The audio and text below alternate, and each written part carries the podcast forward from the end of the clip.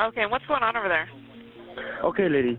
Me, my dad, and my brother were working on a truck in our backyard, and we just see in a corner of our eye something fall down from the sky, and then we hear like a lot of footsteps near us, and there's a there's like an eight foot person beside it, and another one beside it, and it has big eyes and looking at us.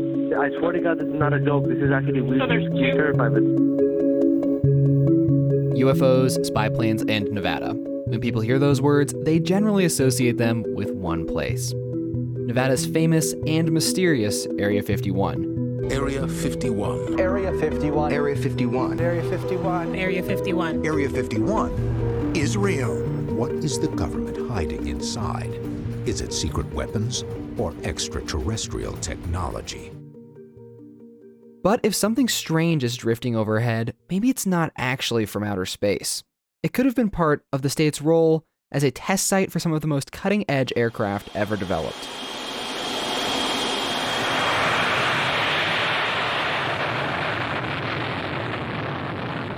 And we're, we're in the debris field now. Titanium. It's a piece of a spy plane. Probably uh, some structural piece. Welcome to Indie Matters, the podcast from the Nevada Independent. I'm your host today, Joey Lovato, and on this episode, I'll head out into the Nevada desert with nuclear physicist and aerospace enthusiast Taylor Wilson, indie videographer Tim Leonard, and former intern Alex Courreau to search for the wreckage of a crashed spy plane that went down in the late 60s. It's a window into a fascinating chapter of history in the Silver State.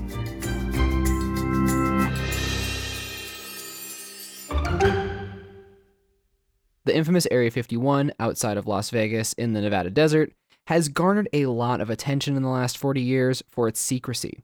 From a viral meme where people plan to storm the military base The plan was to rush the gates and break into Area 51 to see them aliens. to books and pop culture references from the 80s with speculation that scientists there were researching aliens and their spacecraft. According to the radar, that thing is right over us. The real story might be like science fiction, but it's more grounded here on Earth. When the Cold War prompted aerospace advancements that are still shepherding us into the future of flight today.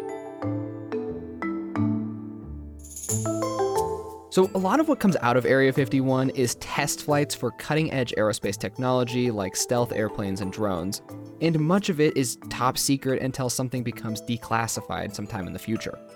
But we know that in the 60s, the site was used for testing the Blackbirds, which encompass six different models of plane under the CIA first and then later on the Air Force.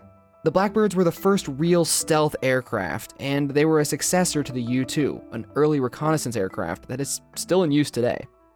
when the CIA was developing the U 2 spy plane back in the mid 1950s, they obviously needed a place to test it. That was Peter Merlin, an aviation historian and writer who has been studying Area 51 and aviation history for more than 40 years. His book, Dreamland The Secret History of Area 51, is considered by some to be the seminal text on the near mythical military base. You heard him mention the U 2, which was kind of the original spy plane and the precursor to a lot of the other aircraft that we're going to be talking about in this episode.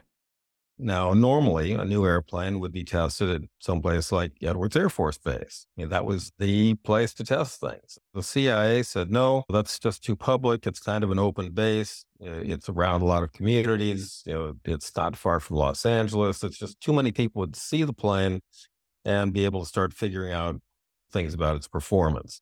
So a couple of the guys from Lockheed went out. They flew all over Southern California, Southern Nevada, looking for a place that would be remote.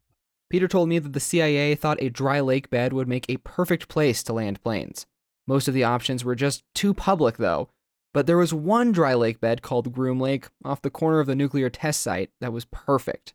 So CIA agreed to pay for building a, an airfield off the corner of the lake bed, and it was right next to the nuclear test site. So they could take advantage of the Atomic Energy Commission's resources and security protocols. And that was already an area that was, you know, pretty much off limits. It's exceedingly remote. Okay, and I know you're thinking, where are the UFOs? When are you going to find out about crashed spy planes? Well, there's a reason why Area 51 ended up in Nevada.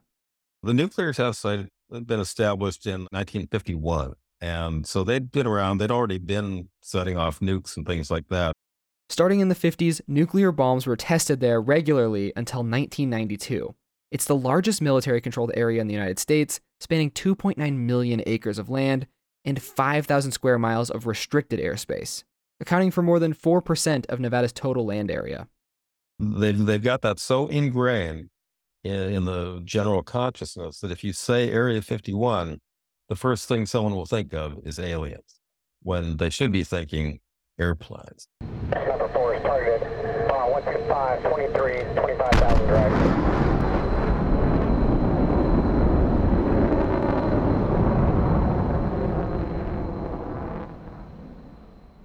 Okay, so now this is where our guest Taylor Wilson comes in. Taylor is a nuclear physicist by trade and an amateur aerospace enthusiast. I'm a big student of history and particularly the history of science and technology. And this, to me, is one of the most interesting facets in the history of science and technology. And this is an SR 71 Blackbird, which is amazing because it was designed in the 1950s. So, the SR 71 Blackbird was a spy plane developed during the Cold War that, to this day, holds the record for the fastest manned air breathing aircraft flying more than three times the speed of sound. It could fly from LA to New York in 65 minutes. Its first flight was in 1964. Of the 50 total Blackbirds spanning the six different models that were created, 20 of them crashed. Six of those crashes happened during testing and training in and around the Nevada test site and training range, which encapsulates Area 51 and the Nevada test site. To build this aircraft, the scientists and engineers that developed it had to come up with a wide range of new materials, new manufacturing techniques, new design principles. The amount of things that were new on this plane are incredible. It was the first plane to be made primarily out of titanium because titanium was the only metal that could handle the heat associated with uh, supersonic flight in this regime, three times the speed of sound. It was the first aircraft to integrate large amounts of composites, which now most aircraft are made using a lot of composite uh, construction. It was an entirely new engine design to deal with supersonic Mach 3 plus flight. It was the first stealth aircraft. So many things about this aircraft were incredibly ahead of their time, and it's probably no surprise that this thing spawned a lot of UFO reports.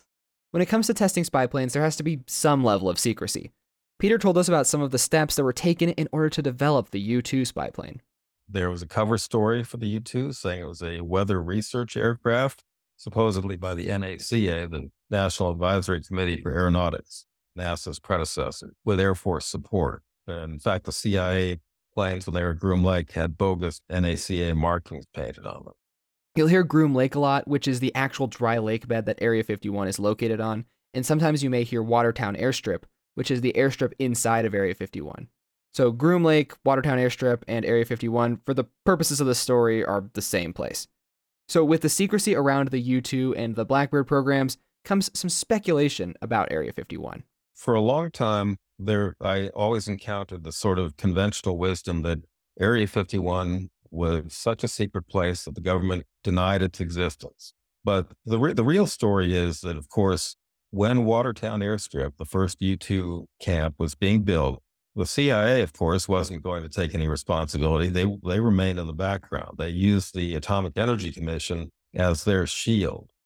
So, the Atomic Energy Commission put out this press release that was actually written by the CIA, and it basically said, hey, we're going to be opening up a, a, new airfield with some hangars. Uh, that's going to be a support facility uh, off, off the corner of our land. And they, they kind of hoped that that would just make it seem completely innocuous and, and that nobody would think about it or care. But that press release was sent out to a lot of newspapers, radio, and television stations around the southwestern United States.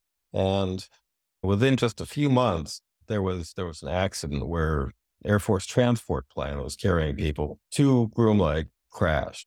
And this, of course, got a, a fair amount of publicity. And the newspaper in Las Vegas described Groom Lake as the super secret proving ground within the proving ground. So that early, 1955, just months after the initial announcement of it being built, it was already being thought of as a super secret place that had something unusual about it that didn't pass the smell test with regard to just ordinary nuclear related stuff. In 1957, the CIA realized it needed to start working on newer, better spy planes as Soviet missile technology was advancing and made the U 2 vulnerable. So the military awarded Lockheed Martin the contract to build the better spy plane, and the engineer of the U 2, Kelly Johnson, was also up for the task of building its successor. Kelly Johnson was working on trying to lower the radar signature of a plane, make it stealthier. This is actually before the term stealth was even coined. Johnson convinced the CIA to fund reopening Watertown Airstrip, which they did in 1959. Well, it ended up getting called Project 51. That was just the name of that construction project. And so the place where it was done ended up on the maps as Area 51. So the CIA said, all right, we'll put out the money and turn this Area 51 into a full scale air base. In the early 1960s, they built it up. And that was that was pretty much what made it a permanent facility. And the uh, agency was also beginning to experiment with other kinds of uh, drones, unmanned aerial vehicles, really some advanced stuff for the time.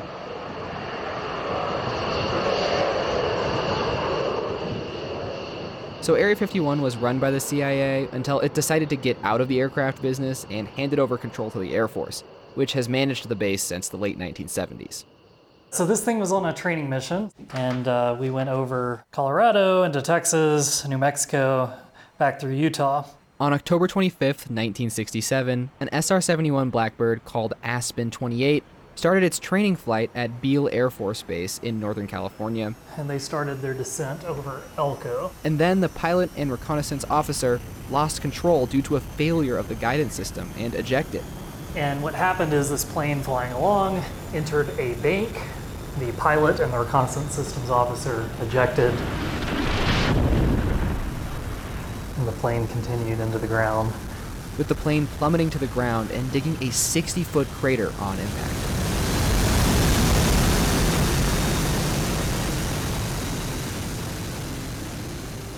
Yeah, we'll, we'll get out there. We have some maps. We have some maps, some old accident reports, and some, some research I've done to try to triangulate the location. And we'll try to go figure out where this thing crashed.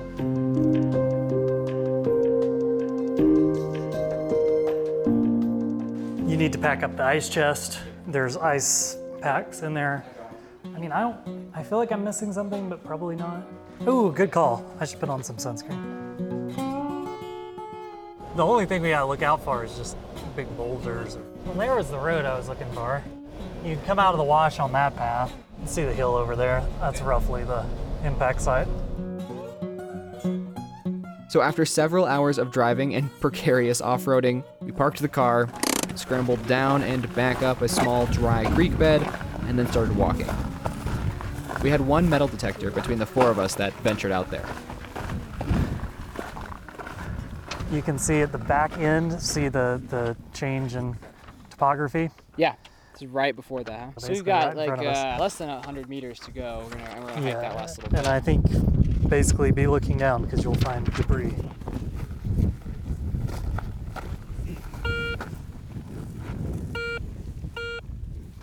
That is a piece of titanium. Wow, look at that little guy. But it's it's clearly titanium.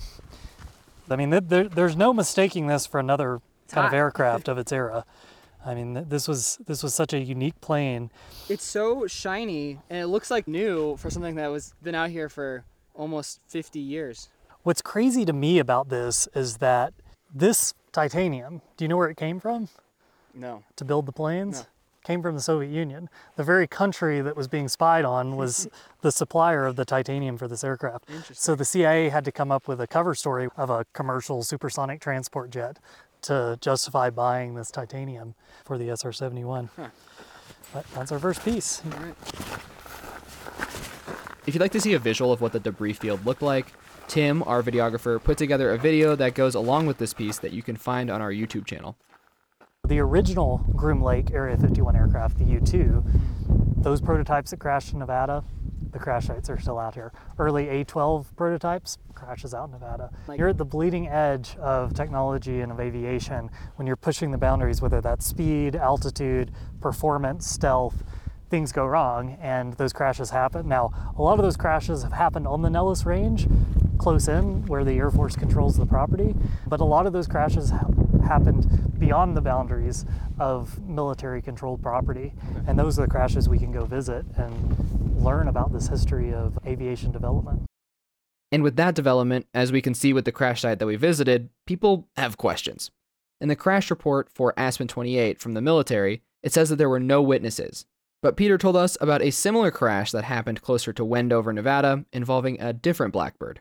So that thing crashes, and the government moves in and they take control of the area for as long as they need, and then clean up everything they can get and haul it away to some secret place. And the, cover story put out to throw people off the scent. There was a, a news photographer from Salt Lake City who had come out in a plane and tried to get pictures of the site, and they tracked him down. They they sent security people to his house and said, "We want your pictures."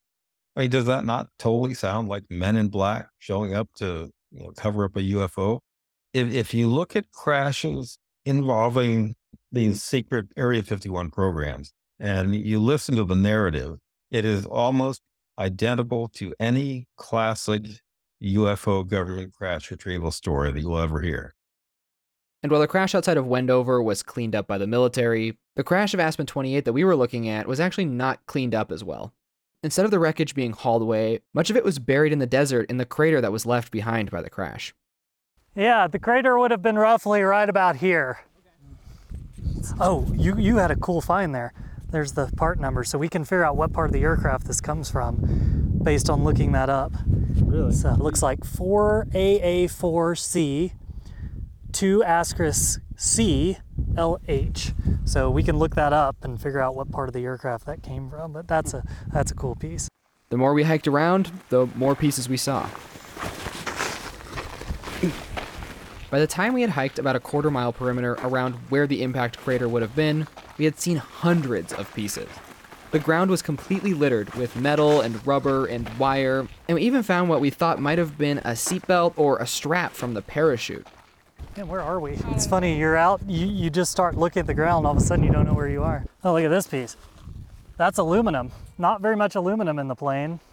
And you can see aluminum doesn't hold up to the elements as well. It corrodes a lot more than the titanium does. But yeah, that was aluminum piece, which means it, it didn't experience structural air friction heating. So it probably wasn't an exterior surface component or anything. Okay, so to jump back to where a lot of UFO stories have their origin, we need to rewind a few years before Area 51 was created during the start of the Cold War, where in 1947, an Air Force balloon crashed outside of Roswell, New Mexico. It was part of the top secret Project Mogul, intended to help detect Soviet nuclear tests. But after the balloon crashed, the Air Force covered up the story by stating that it was a conventional weather balloon. Roswell incident, which there's a great article about it in the Las Vegas Review Journal from right at the time that it happened. And really, the whole story should have died right there. It should be nothing more than an obscure footnote to ufology. But of course, some authors in the late 70s revived it and turned it into a big thing with alien bodies and stuff added into the mix. So again, it's something that became part of the the new UFO lore. Peter explains that it's very easy to see how these secret military tests of new technology might be mistaken for something from another planet. The Blackbird looked like a dark black dart with these spiked engines that shot out blue flames in a cone shape. It had a matte finish on it, so it wasn't shiny, and it was more oblong and rounded on the edges than a traditional pointed plane. It doesn't look anything like what you would expect a normal airplane to look like. It absolutely looked like something from out of this world. And the F 117, when it first flew, I mean, it's all flat plates. You wouldn't even think it could fly. It, it looks like it would just defies all the, the laws of physics. And so many of these planes just have that that aspect to them. So yeah, any number of those could could easily engender you know UFO reports. Uh, one of the planes they tested at Groom Lake in 1983 was an electric powered unmanned aerial vehicle. I got to see that thing fly. And I got to tell you, seeing it in the early morning hours when they tested it, because that's when the winds were the most calm, it looked like it was just this bizarre UFO hovering over the dry light bed. And I just like, wow, what am I looking at? For anyone who was not familiar with it, if you didn't know what that was, it would totally look like something from another planet. So I asked Peter if the CIA or the Air Force was encouraging these UFO narratives as a way to keep the public thinking about aliens instead of trying to figure out if what they saw was some sort of top secret project. It's, it's a double edged sword because, on the one hand, it makes for fantastic disinformation. It takes the, the viewer's eye to a different point, start looking at other things instead of the things that you probably should be looking at. It's a distraction. But if I step out and tell someone, you know, yeah, I wrote a, a scholarly book on the history of Area 51, the first thing they're going to say is, oh, the place with the flying saucers and aliens? It's a way to short circuit people's brains. So that's the disinformation side that helps protect the security of Area 51. On the other hand, it, it turned Area 51 into a sort of an attractive nuisance because it creates so much public interest the people show up, as I said, from all over the world. They'll go out into the middle of the desert with binoculars to try to see something, to see these flying saucers. And that sort of backfired on the Air Force, causes them to have to shut down their work. In the 80s and 90s, though, the military was trying to expand their geographic footprint to stop people from watching these tests that were out on the range from mountaintops that were outside of military control. And now you've got this whole new alien mythology tied to it. And that became ingrained into the public consciousness. I mean, there are websites, there are television shows, all manner of books and articles and whatnot. And so it just became a thing. And at first, of course, the people who worked out there hated it. They were just furious because it brought tourists from all over the world. So the Air Force had already taken nearly 90,000 acres of public land, to Groom Mountain, back in uh, the 1980s without any prior congressional approval, which had caused a big stink. And now they couldn't do that, but they could take the minimum amount that you could do with without congressional approval, which was a little under 5,000 acres. So they just took individual hilltops and you know, hope that would at least partially solve their problem, which which it did. So nowadays, the range is mostly used for testing aircraft's capabilities against different types of radar systems. Area 51 and the entire Nevada test site and training range have some of the most sophisticated radar and detection systems in the world to fly airplanes through in order to see how they fare against detection. The Nevada test and training range, it's vast, it's unique. You, you can't really duplicate that anywhere else. In fact, with modern technology, they're even worried that the Switzerland sized parcel they have is too small for modern war game. We're also in an age of unmanned vehicles. So a lot of these new spy plane platforms are either entirely unmanned or they're optionally manned. And so the, the spy plane of the future may not have a cockpit, it may not have a pilot in the cockpit. The, the role of the SR 71 in some ways is continued on with the U 2, but also platforms like the Global Hawk, which is the Northrop Grumman unmanned aerial vehicle platform that does ISR intelligence, surveillance, reconnaissance, basically taking pictures from the sky. And of course, spy satellites have gotten better. Now, we don't talk about those capabilities as a, as a, as a government, but uh, those, those capabilities have gotten better and better. So the eye in the sky may not be an air, aircraft, it may, it may be a satellite high above.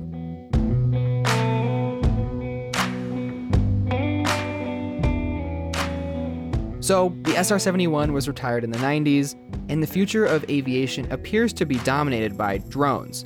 But that doesn't mean that some older technology isn't put to use from time to time. And while we may not see any SR 71 Blackbirds flying in the sky anymore, that doesn't mean that there aren't new technologies and top secret projects being worked on and tested every day in Nevada.